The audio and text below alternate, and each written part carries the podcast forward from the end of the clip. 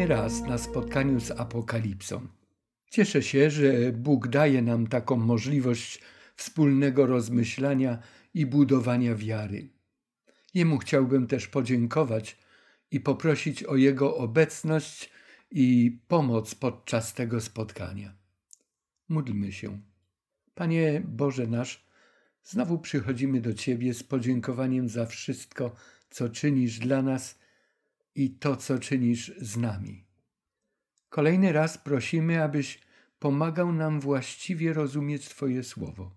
Spraw, Ojcze, aby Duch Twój Święty znowu nas prowadził. Prosimy o to w imieniu Twojego Syna, a naszego Zbawiciela, Jezusa Chrystusa. Amen. Zapowiedź wojny Armagedon jest jedną z najbardziej dyskutowanych i nagłaśnianych informacji proroczych spośród tych wszystkich, które przedstawia nam Księga Objawienia. Na temat tej wojny istnieje wiele teorii i domysłów. Czym wobec tego jest ta ostatnia walka w wojnie, jaka od czasu powstania grzechu toczyła się już w niebie, a obecnie rozgrywa się na naszym globie? Czy istnieje możliwość właściwego i dokładnego zrozumienia, o co toczy się ten bój i jakie środki, jaki oręż jest i będzie wykorzystywane w tym na śmierć i życie konflikcie? Do tej pory już wiele dowiedzieliśmy się na temat dwóch mocy, dwóch stron zaangażowanych w tym wielkim boju. Siły przeciwne resztce ludzi wierzących i Bogu w końcówce historii Ziemi zostały zaprezentowane w drugiej połowie rozdziału XVI Apokalipsy. A szczegóły związane z ich upadkiem w wojnie Armagedon poznamy w rozdziałach 18 i 19. A teraz powróćmy do wiersza 12, którym dość szczegółowo i starannie zajmowaliśmy się na ostatnim naszym spotkaniu. A szósty wylał czaszę swoją na wielką rzekę Eufrat i wyschła jej woda, aby można było przygotować drogę dla królów ze wschodu słońca. A więc tekst ten przypomina nam rzekę Eufrat, a tym samym Babilon, chociaż jego nazwa tutaj nie pada, ale Babilon nie istnieje bez Eufratu, a Eufrat bez Babilonu. Zwrócono też uwagę na królów od wschodu słońca. Określenie to królowie od wschodu słońca już omawialiśmy na ostatnim naszym spotkaniu, ale warto jeszcze sobie utrwalić niektóre myśli. Królowie od wschodu słońca to Jezus Chrystus i Jego lud, ten królewski naród w czasie powtórnego przyjścia Pana. Tworzą oni konfederację świętych Bożych, którzy znani są tylko Jemu. Lud ten jest rozproszony po całej ziemi. Są to ludzie, którzy już na tej ziemi jednak naśladują baranka, dokądkolwiek on idzie. Przypomnijmy sobie raz jeszcze te określenia, którym opisany jest wierny lud. Z tymi określeniami już zapoznaliśmy się podczas poprzedniego spotkania. Jest to resztka, resztka potomstwa niewiasty. Są to ci, którzy czuwają i pilnują szat swoich, jak czytaliśmy w szesnastym rozdziale Apokalipsy, piętnastym wierszu.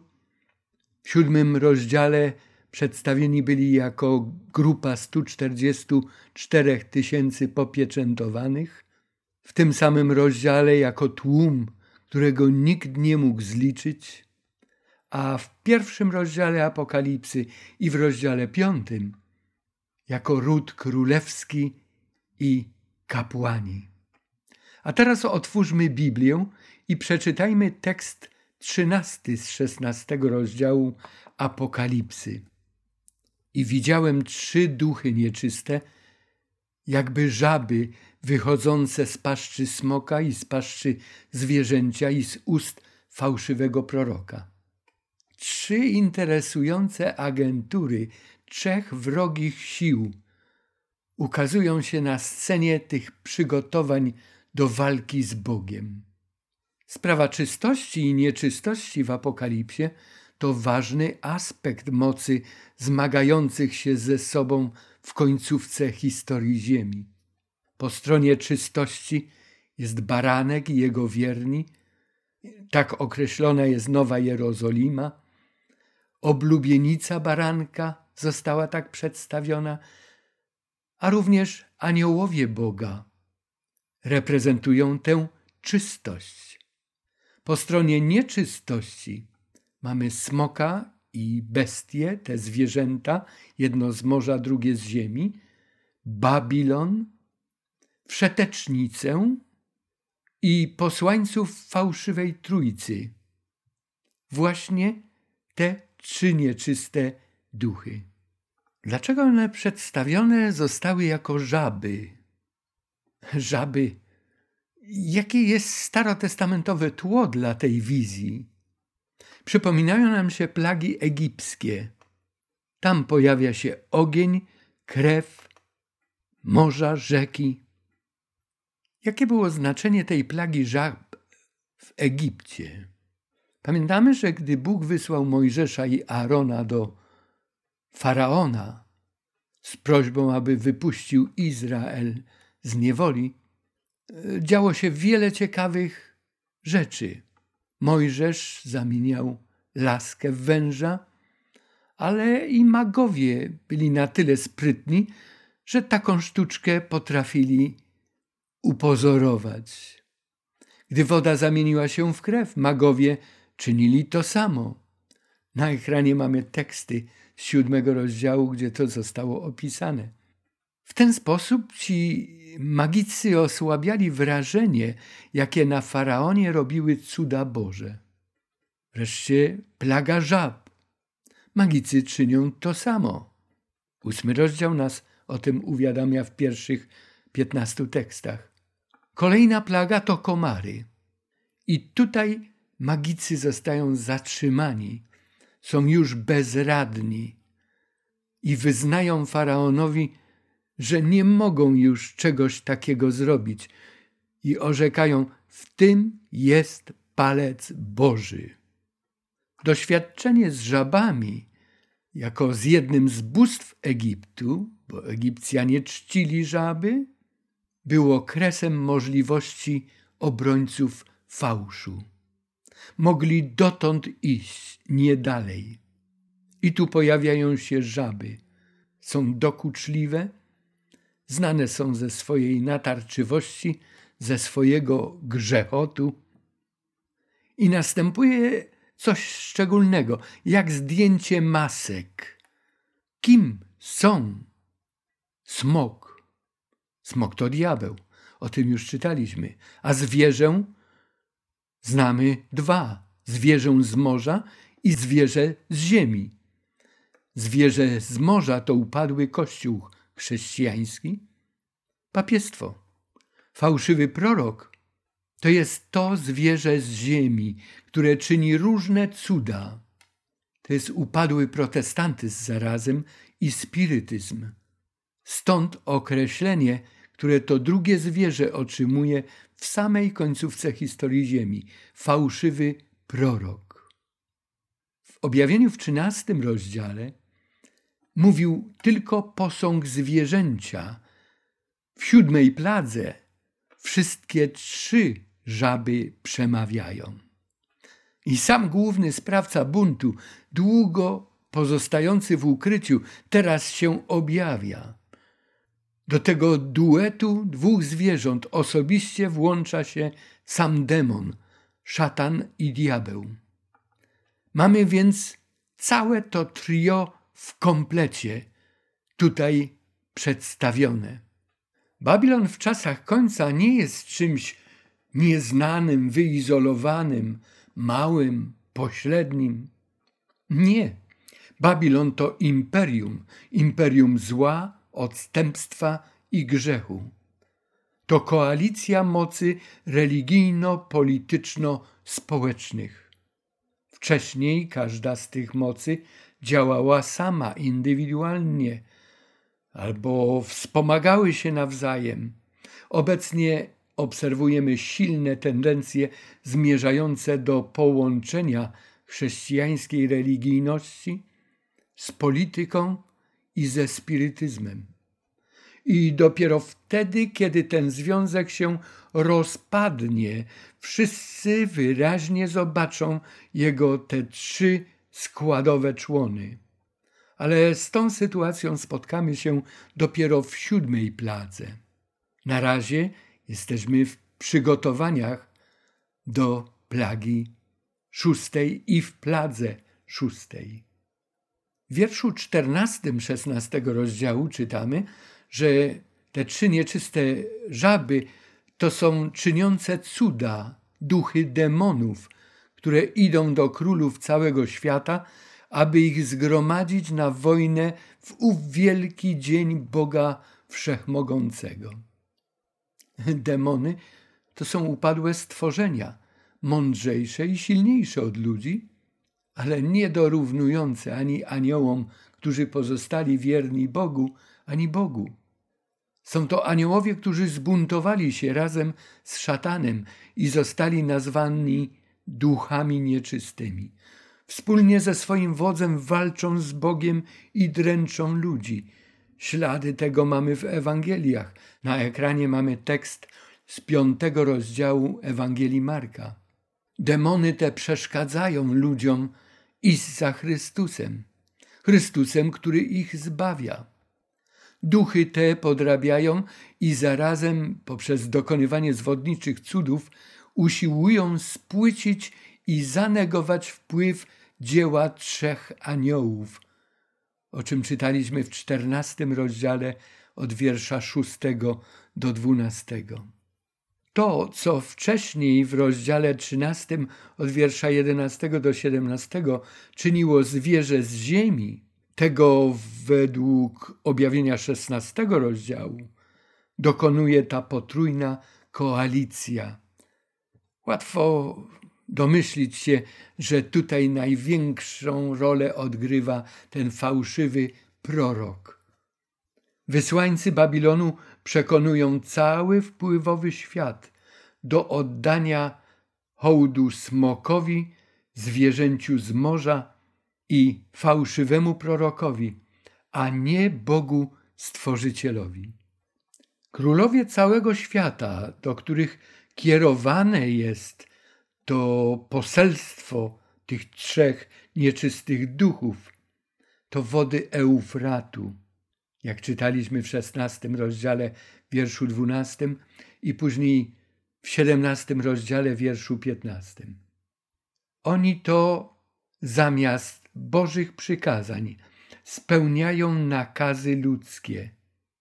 Metodą i taktyką tych trzech nieczystych duchów jest kłamstwo, perswazja, a ich jedynym celem to nastawienie wszystkich ludzi przeciwko Bogu. Bogu Biblii, Bogu prawdy. W pojęciu przeciwników Boga Babilon musi zwyciężyć, bo tylko on jest mądry, wspaniały i potężny. A gdy to się stanie, twierdzą, wtedy zapanuje prawdziwe szczęście, wtedy nastanie trwały pokój. Takie też są ambicje i cele smoka, zwierzęcia i fałszywego proroka. Gdy władze świeckie i polityczne, a także społeczne ostatecznie zadecydują o wzajemnej współpracy i wsparciu Babilonu, wtedy zaistnieją warunki do rozpoczęcia walki w miejscu nazwanym Armagedon. Kto i jak doprowadzi do takiej konieczności? Jest to dzieło trzech nieczystych duchów, podobnych żabom, które działać będą na rzecz pozyskania świeckich, religijnych i politycznych mocy, aby wesprzeć Babilon w ostatnich dniach jego historii. W wierszu piętnastym zauważamy zmianę akcentu. Nagle pojawia się nowa, zupełnie inna treść, inny wymiar. Jest to wezwanie i obietnica skierowane do wiernych, chociaż zmęczonych walką w czasie szóstej plagi wyznawców Boga. Przeczytajmy wiersz piętnasty. Oto przychodzę jako złodziej. Błogosławiony ten, który czuwa i pilnuje szat swoich, aby nie chodzić nago i aby nie widziano jego sromoty.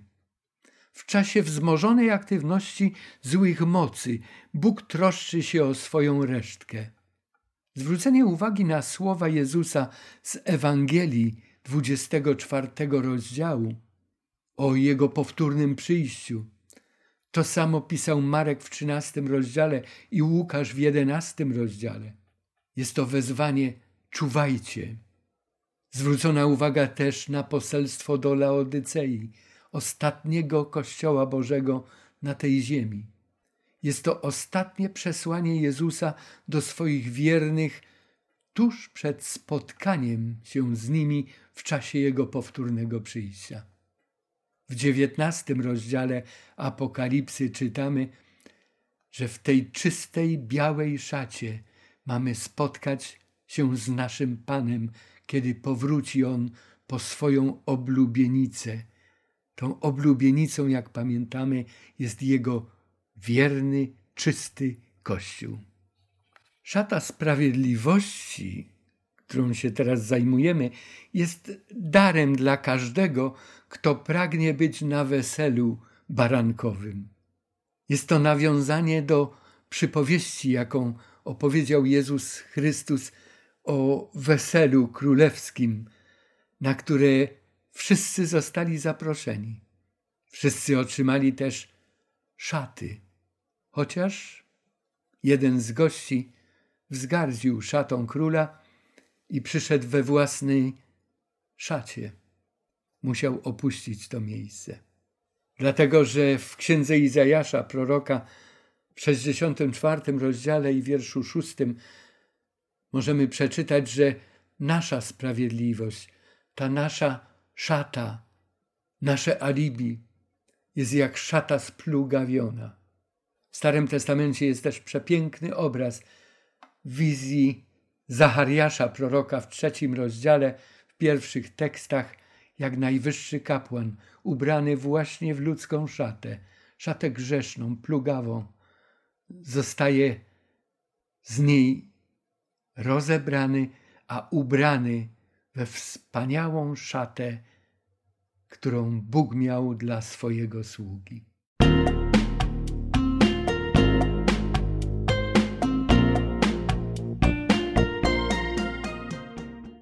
Wiersz szesnasty. I zgromadził ich na miejscu, tych królów wszystkich, które po hebrajsku nazywa się Armagedon. Zapoznajmy się pokrótce z transkrypcjami i znaczeniami nazwy tego słowa. Armagedon. Tak to miejsce zostało nazwane. Hormach Gehedon oznacza zniszczenie ich armii. Jest to nawiązanie do walki, jaką Izrael na początku swojego pobytu w Kanaanie stoczył z wrogimi mu tam siłami. Har Moed oznacza góra narad, spotkań, zgromadzeń. To na tej górze, według Izajasza 14 rozdziału wiersza 13, chciał zasiąść Lucyfer i być równy Najwyższemu. To jest ta Harmoet.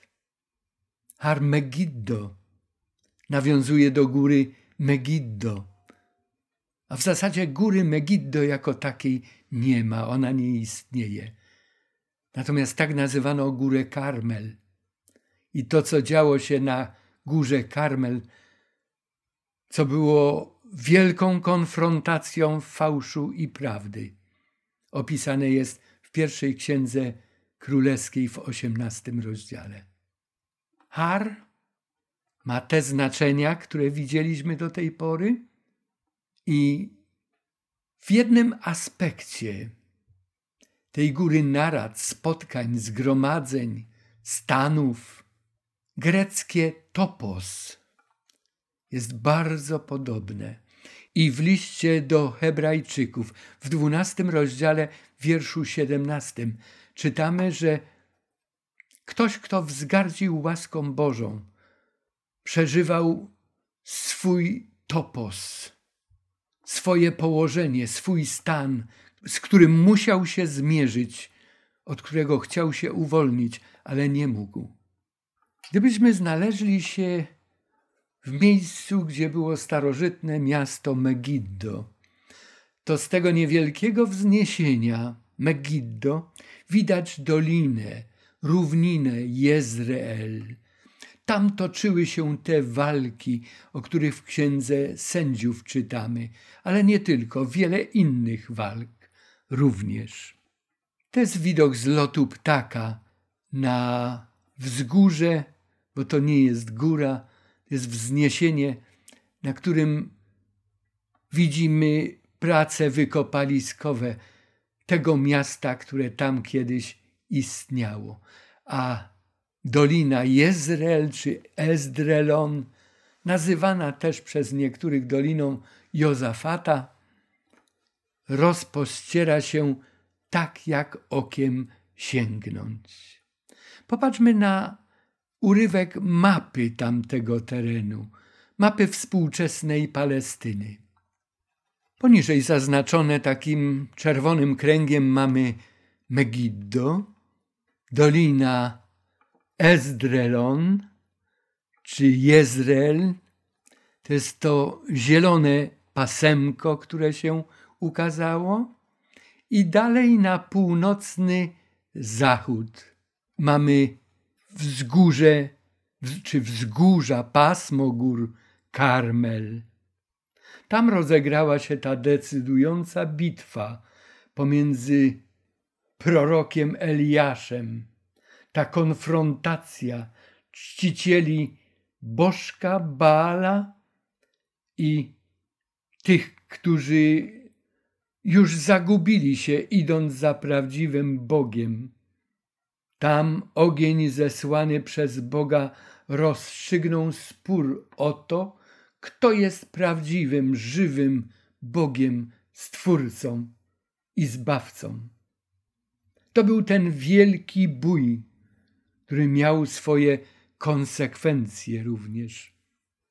Wiemy z wcześniejszych spotkań, że zwierzę z ziemi przygotowuje się do uczynienia cudu spuszczenia ognia z nieba na ziemię.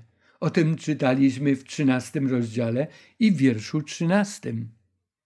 Ma to stanowić gwarancję, znak i potwierdzenie, że moc, której to zwierzę służy, czyli to zwierzę z morza, upadłe chrześcijaństwo, że jest przedstawicielem prawdziwego i godnego czci Boga. Apokalipsa wyraźnie informuje czytelników Pisma Świętego o tym, że w czasie końca to nie Bóg ześle ogień z nieba, lecz uczyni to zwierzę z ziemi, które będąc na posługach bestii z morza i korzystając z mocy spirytystycznej, dokonuje wielu kłamliwych i zwodniczych cudów. Armagedon w Apokalipsie to nie tylko sprawy militarne, niektórzy tylko na nich się koncentrują, a to przede wszystkim i głównie konfrontacja, walka duchowa. Będzie to największe zmaganie, które doprowadza do ostatecznych rozstrzygnięć pomiędzy prawdą Boga i największym zwiedzeniem mocy ciemności. Biblia ostrzega, że tym razem cuda będą potwierdzeniem kłamstw i oszustwa, a nie prawdy. Apostoł Paweł pod natchnieniem Ducha Świętego napisał o tym w drugim liście do Tesaloniczan w rozdziale drugim. Przypomnę te teksty od wiersza ósmego do dwunastego a wtedy objawi się ów niegodziwiec, którego Pan Jezus zabije tchnieniem ust swoich i zniweczy blaskiem przyjścia swego. A ów niegodziwiec przyjdzie za sprawą szatana i z wszelką mocą wśród znaków i rzekomych cudów i wśród wszelkich podstępnych oszustw wobec tych, którzy mają zginąć, ponieważ nie przyjęli miłości prawdy, która mogła ich zbawić. Dlatego zsyła Bóg na nich ostry obłęd, tak iż wierzą kłamstwu, aby zostali osądzeni wszyscy, którzy nie uwierzyli prawdzie, lecz znaleźli upodobanie w nieprawości. Ogień, który rzekomo spadnie z nieba, będzie potwierdzeniem działania niegodziwca, owego antychrysta i mocy duchów nieczystych. W tej walce moce ciemności czynić będą znaki i cuda, o których Jezus mówił, że mogą zwieść nawet wybranych. Znajdziemy te myśli Chrystusa w Ewangelii Mateusza w 24 rozdziale i wierszu również 24. A więc czy tam na górze Karmel najwyższym autorytetem był Baal, a w obecnym czasie smok i upadłe chrześcijaństwo i fałszywy prorok? Czy też Jahwe, Bóg Biblii, Stworzyciel i Zbawiciel i Pan? Czy należy więc dać posłuch poselstwu trzech aniołów ukazanych Janowi w Apokalipsie w czternastym rozdziale od wiersza szóstego do dwunastego? Czy może poczynaniom oraz aktywności trzech nieczystych duchów, co opisane jest w rozdziale szesnastym? Kto i co gwarantuje ludzkości trwały pokój, radość, miłość, życie, szczęście? Armagedon to ostatnia walka w wojnie, jaką Lucyfer wytoczył Bogu wtedy, kiedy, jak czytamy w księdze Izajasza w czternastym rozdziale, wierszach trzynastym i czternastym, już jako szatan oskarżył Boga i oświadczył przed mieszkańcami nieba. Wstąpię na niebiosa, swój tron wyniosę ponad gwiazdy Boże i zasiądę na górze narad na najdalszej północy. Wstąpię na szczyty obłoków, zrównam się z Najwyższym. Do tej wojny demon zmobilizował jedną trzecią część aniołów i wszystkich mieszkańców ziemi, bo wszyscy jesteśmy grzesznikami. Jeszcze nigdy w całej historii nie był tak przekonujący i czczony przez swoich zwolenników jak obecnie. Zwolenników oszukanych. Oni nie wiedzą, że chodzi o szatana. On przybiera postać Boga, postać Jezusa Chrystusa. Ma do swojej dyspozycji cały arsenał broni dostosowanej do walki na każdej płaszczyźnie, począwszy od polityki gospodarki i ekonomii poprzez bardziej wyrafinowane formy oddziaływań psychologicznych, aż do tych najbardziej wrażliwych i delikatnych, dotyczących sumienia, wiary i przekonań religijnych. Armagedon to walka o umysł człowieka. Szatan będzie atakował wszystkie nasze zmysły Cuda będą tak sugestywne, że człowiek wierzący wyłącznie i tylko w oparciu o Biblię będzie musiał odmówić racji cudom, jakich będą dokonywać demoniczne moce. Jedynym orężem dzieci Bożych będzie Pismo Święte, proroctwa w nim zawarte oraz wiara raz świętym podana, również na kartach tej Biblii. Jedyną obroną wiary i życia będzie tak mówi Pan. Napisano. Tak kiedyś Chrystus walczył z demonem.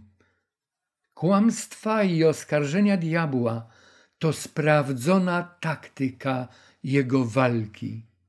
Na ziemi posługuje się nią już od samego raju. Do tego dochodzi jego przemoc.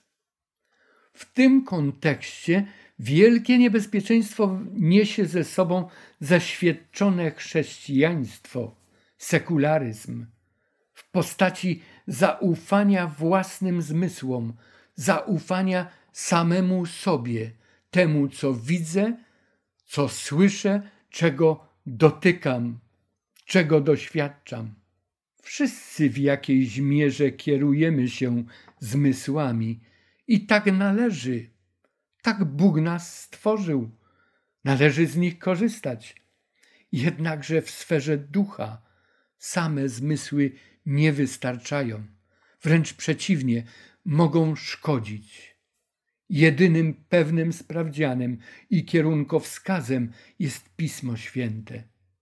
Jeśli kierujemy się tylko zmysłami, będziemy wystawieni na sugestywne zwiedzenia ostatnich dni. Kłamstwu oprą się jedynie ci, którzy nauczyli się bezgranicznie ufać Bogu i Jego Słowu. Jedynie Bóg, Stworzyciel i Zbawiciel, jest prawdą absolutną.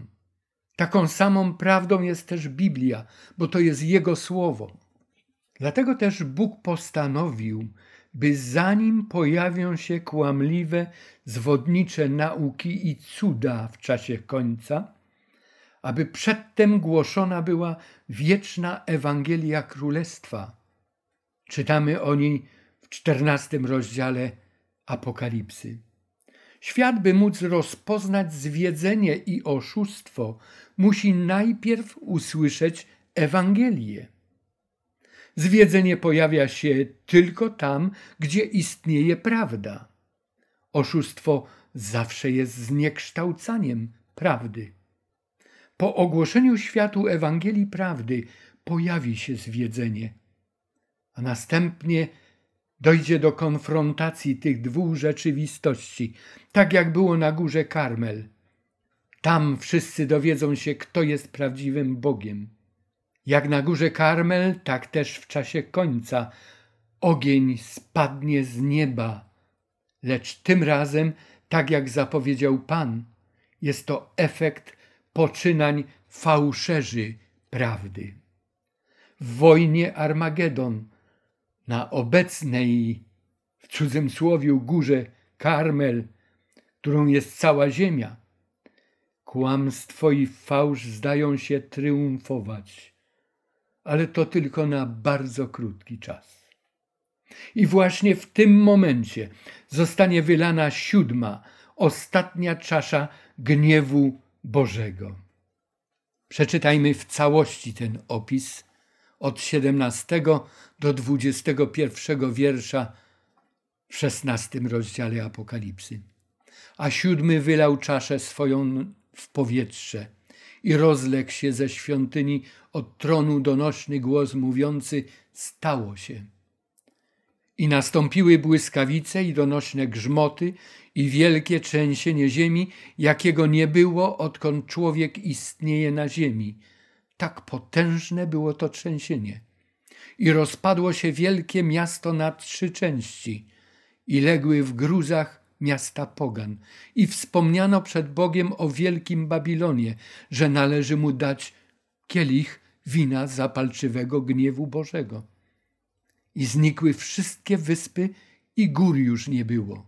I spadły z nieba na ludzi ogromne, centnarowe kawały gradu, a ludzie bluźnili Bogu z powodu plagi gradu, gdyż plaga ta była bardzo wielka.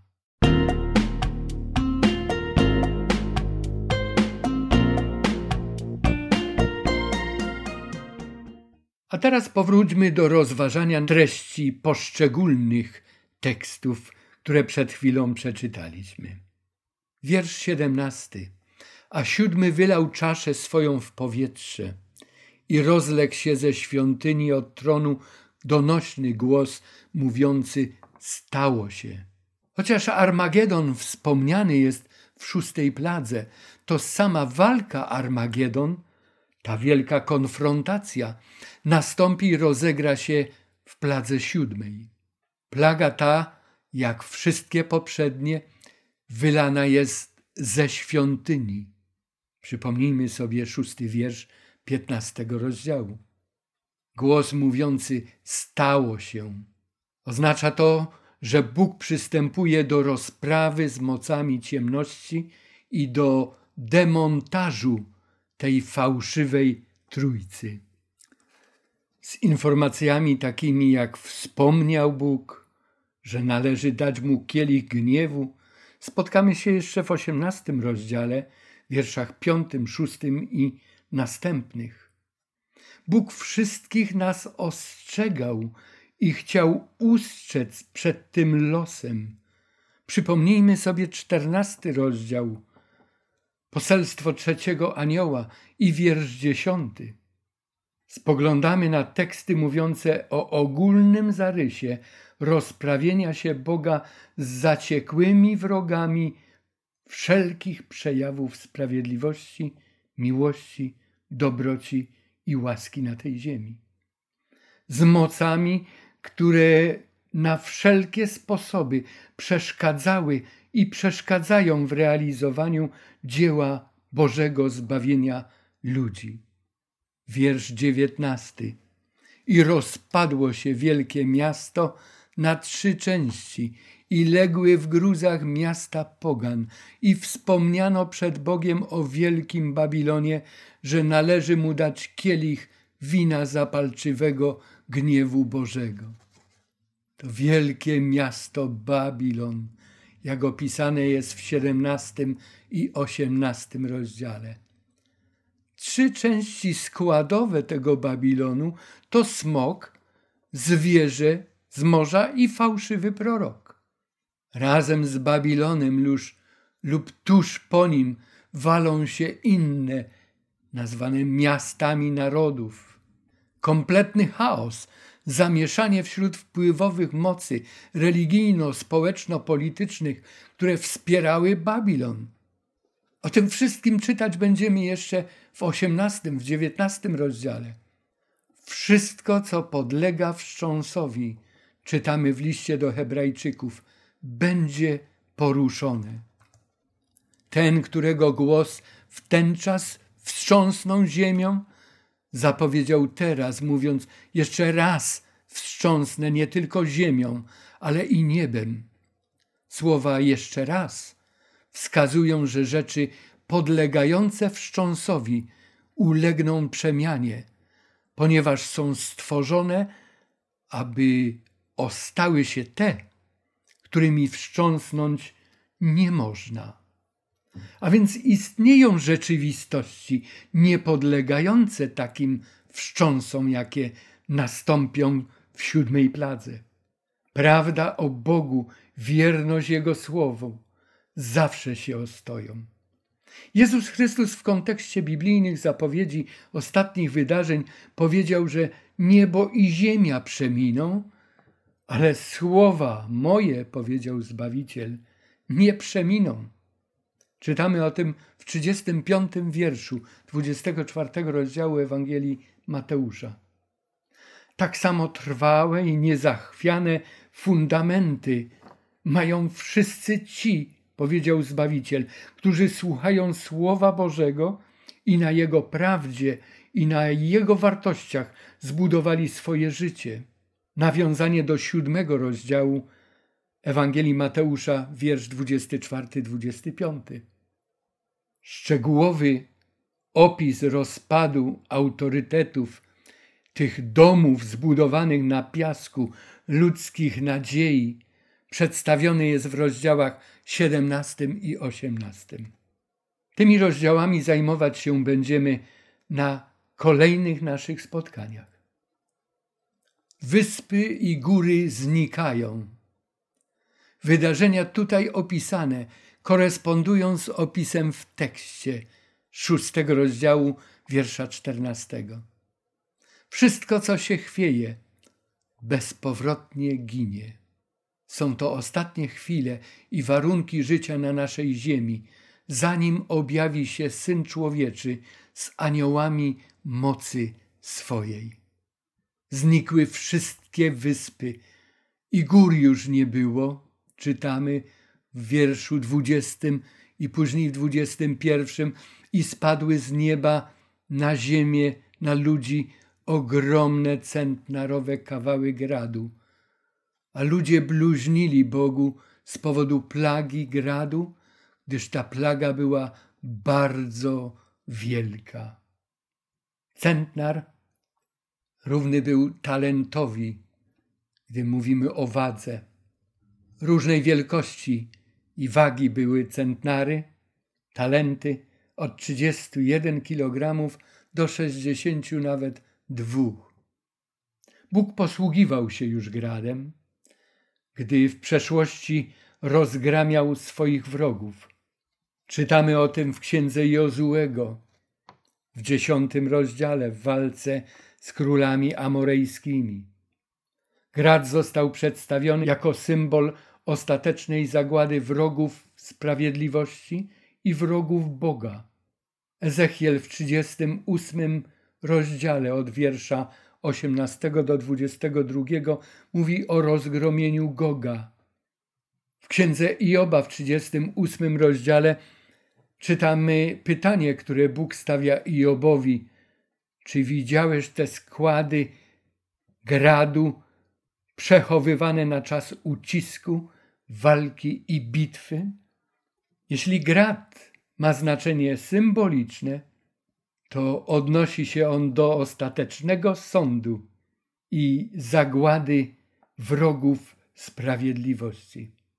Ale nie da się tutaj oddzielić już duchowego znaczenia i symbolu od rzeczywistości, od ostatecznej zagłady tych, którzy nie chcą skorzystać z łaski Bożej. Ludzie wciąż i do końca przeklinają Boga. Czy już poza zdolnością nawrócenia się znaleźli, czy popełnili grzech przeciwko Duchowi Świętemu? Ci, na których spadają plagi, otwarcie gardzą łaską Boga, który chciał ich zbawić. Cokolwiek Bóg czyni, w tej chwili oni przeklinają i bluźnią. W czasie plag na ziemi istnieć będą tylko dwie grupy ludzi: wierni Bogu i zbuntowani grzesznicy. Tak, w tym czasie ludzkość już jest wyraźnie podzielona na te dwa obozy. Z tego wynika, że nawet jednego człowieka, który chciałby wyjść z grzechu, Bóg nie pozostawił po tamtej stronie, po stronie zagłady. Ci, co pragnęli ratunku, już zostali uratowani. Zwróćmy uwagę na te dwie ogólnoświatowe konfederacje czasów końca. Po lewej stronie Konfederacja Świętych, oblubienica Chrystusa, czyli resztka, ostatek. Ludzie gotowi, czuwający oraz strzegący szat swoich i przestrzegający przykazań Bożych i wiary Jezusa.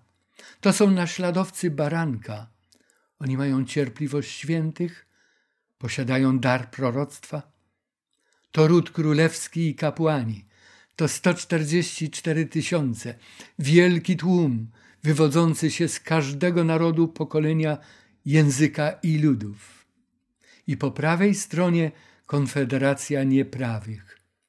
Tam jest wszetecznica, Babilon Wielki. Jest to alians smoka, zwierzęcia z uleczoną raną i fałszywego proroka.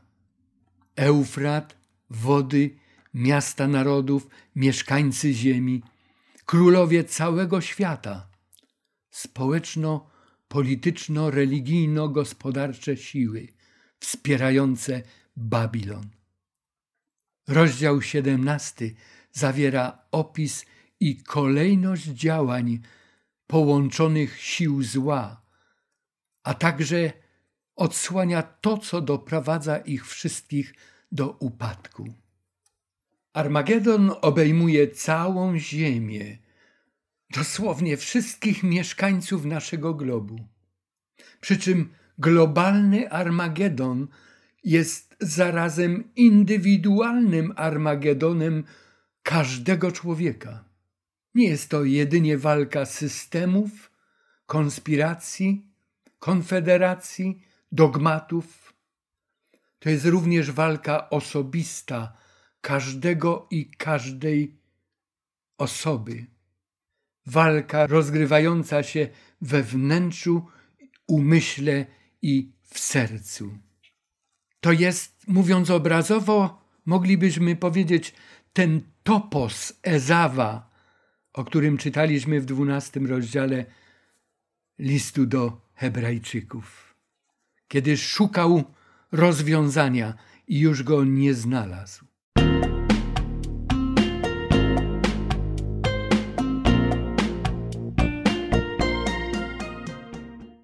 Jakie duchowe lekcje moglibyśmy wyciągnąć z tego studium dla siebie na dzisiaj?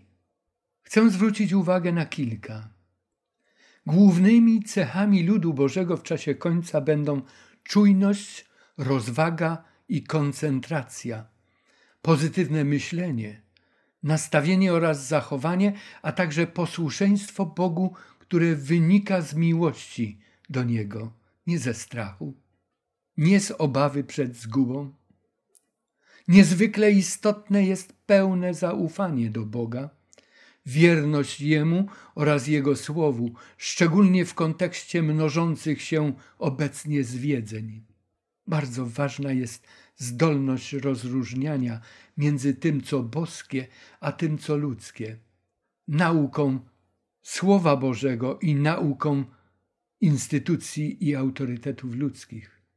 Konieczna jest dobra orientacja, bystry i trzeźwy umysł, a także baczna obserwacja wypełniających się proroctw, które realizowane są na naszych oczach. Kolejna. Kluczem do podjęcia decyzji opowiedzenia się po stronie Boga jest zrozumienie, kim Bóg jest i jaką postawę zajmuje w końcowym kryzysie. Jest to wejście z Nim w osobiste doświadczenie, jak na górze Karmel a to oznacza odnalezienie w Piśmie Świętym Jego woli dla siebie i posłuszeństwo Jego niezmiennym przykazaniom. To odróżnia lud Boży od wszystkich innych ludzi na ziemi. Nie ufaj swoim zmysłom. Nie opieraj się na własnych pojęciach, przekonaniach i opiniach. Nie ufaj temu, co ja mówię. Wszystko, co tutaj jest mówione, ma wartość wtedy i tylko wtedy, jeśli jest zgodne z Pismem Świętym. Drogi słuchaczu, zapamiętaj sobie tę myśl. Nie ufaj temu, co ja mówię, jeśli to nie jest zgodne z Pismem Świętym. Wkraczając w finalny okres czasu, czasu końca, otwórz się na Boże prowadzenie i na Jego działanie w Twoim życiu tutaj i teraz. Zaufaj mu bezgranicznie, zaufaj jego słowu, Biblii. W minionej historii, w trudnych sytuacjach i zagrożeniach, tylko taka postawa dawała pewne zwycięstwo nad wszelkimi siłami wroga.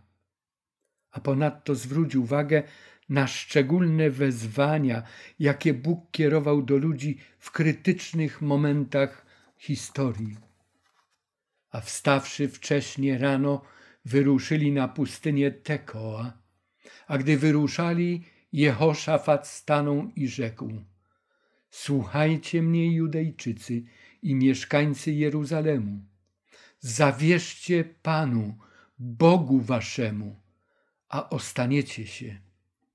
Zawierzcie Jego prorokom, a poszczęści się wam.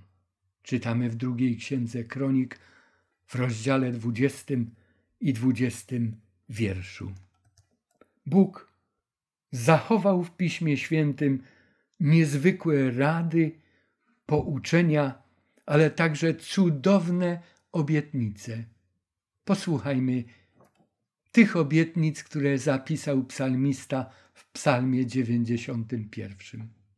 Kto mieszka pod osłoną Najwyższego, kto przebywa w cieniu Wszechmocnego, ten mówi do Pana: ucieczko moja i twierdzo moja, Boże mój, któremu ufam, bo On wybawi cię z sidła ptasznika i od zgubnej zarazy. Piórami swymi okryje cię, pod skrzydłami Jego znajdziesz schronienie. Wierność Jego jest tarczą i puklerzem. Nie ulękniesz się strachu nocnego, ani strzały lecącej za dnia, ani zarazy, która grasuje w ciemności, ani moru, który poraża w południe. Chociaż padnie u boku Twego tysiąc, a dziesięć tysięcy po prawicy Twojej, Ciebie to jednak nie dotknie. Owszem, na własne oczy ujrzysz i będziesz oglądał odpłatę na bezbożnych. Dlatego, że Pan jest ucieczką Twoją, Najwyższego zaś uczyniłeś ostoją swoją. Nie dosięgnie cię nic złego i plaga nie zbliży się do namiotu Twego, albowiem aniołom swoim polecił, aby Cię strzegli na wszystkich drogach Twoich. Podziękujmy za to Panu Bogu naszemu, naszemu niebiańskiemu Ojcu.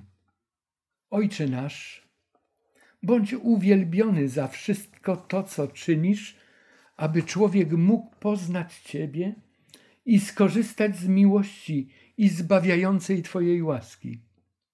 Dziękuję Ci za proroctwa, które możemy poznawać, za zawarte w nich opisy działania Twojej praktycznej miłości do grzesznika za wezwania, zachęty, obietnice, a także ostrzeżenia przed zasadzkami, jakie wróg naszego zbawienia zastawia na naszej chrześcijańskiej drodze z Tobą i do Ciebie. Proszę, drogi Panie, abyś wyposażył nas w mądrość, silną i niezachwianą wiarę i ufność w Twoje słowo. Uzdolnij nas też rozróżniać prawdę od kłamstw, i fałszywych cudów, jakimi szatan i jego zwolennicy w tym ostatnim czasie usiłują zwodzić. Zwodzić, jeśli można, nawet tych, którzy słuchają Twojego głosu. Szczególnie wdzięczni jesteśmy Ci, Boże, za gwarancję chronienia nas od wszelkich ataków zła, nieprawości, od grzechów. W imieniu Jezusa Chrystusa Dziękuję Ci za wszystko. Sądzę, że słuchacze również odczuwają tę wdzięczność w swoich sercach. Wysłuchaj nas, Panie. Amen. Dziękuję za udział w dzisiejszym spotkaniu. Kolejne spotkanie będzie nosiło tytuł Wszetecznica Babilon i zmartwychwstałe zwierzę. Będzie to studium 17 rozdziału Księgi Apokalipsy. I bardzo proszę, zapoznajmy się dobrze z tym rozdziałem. Niech Bóg błogosławi każdą i każdego z Was, i Wasze domy, i Wasze rodziny. Do usłyszenia.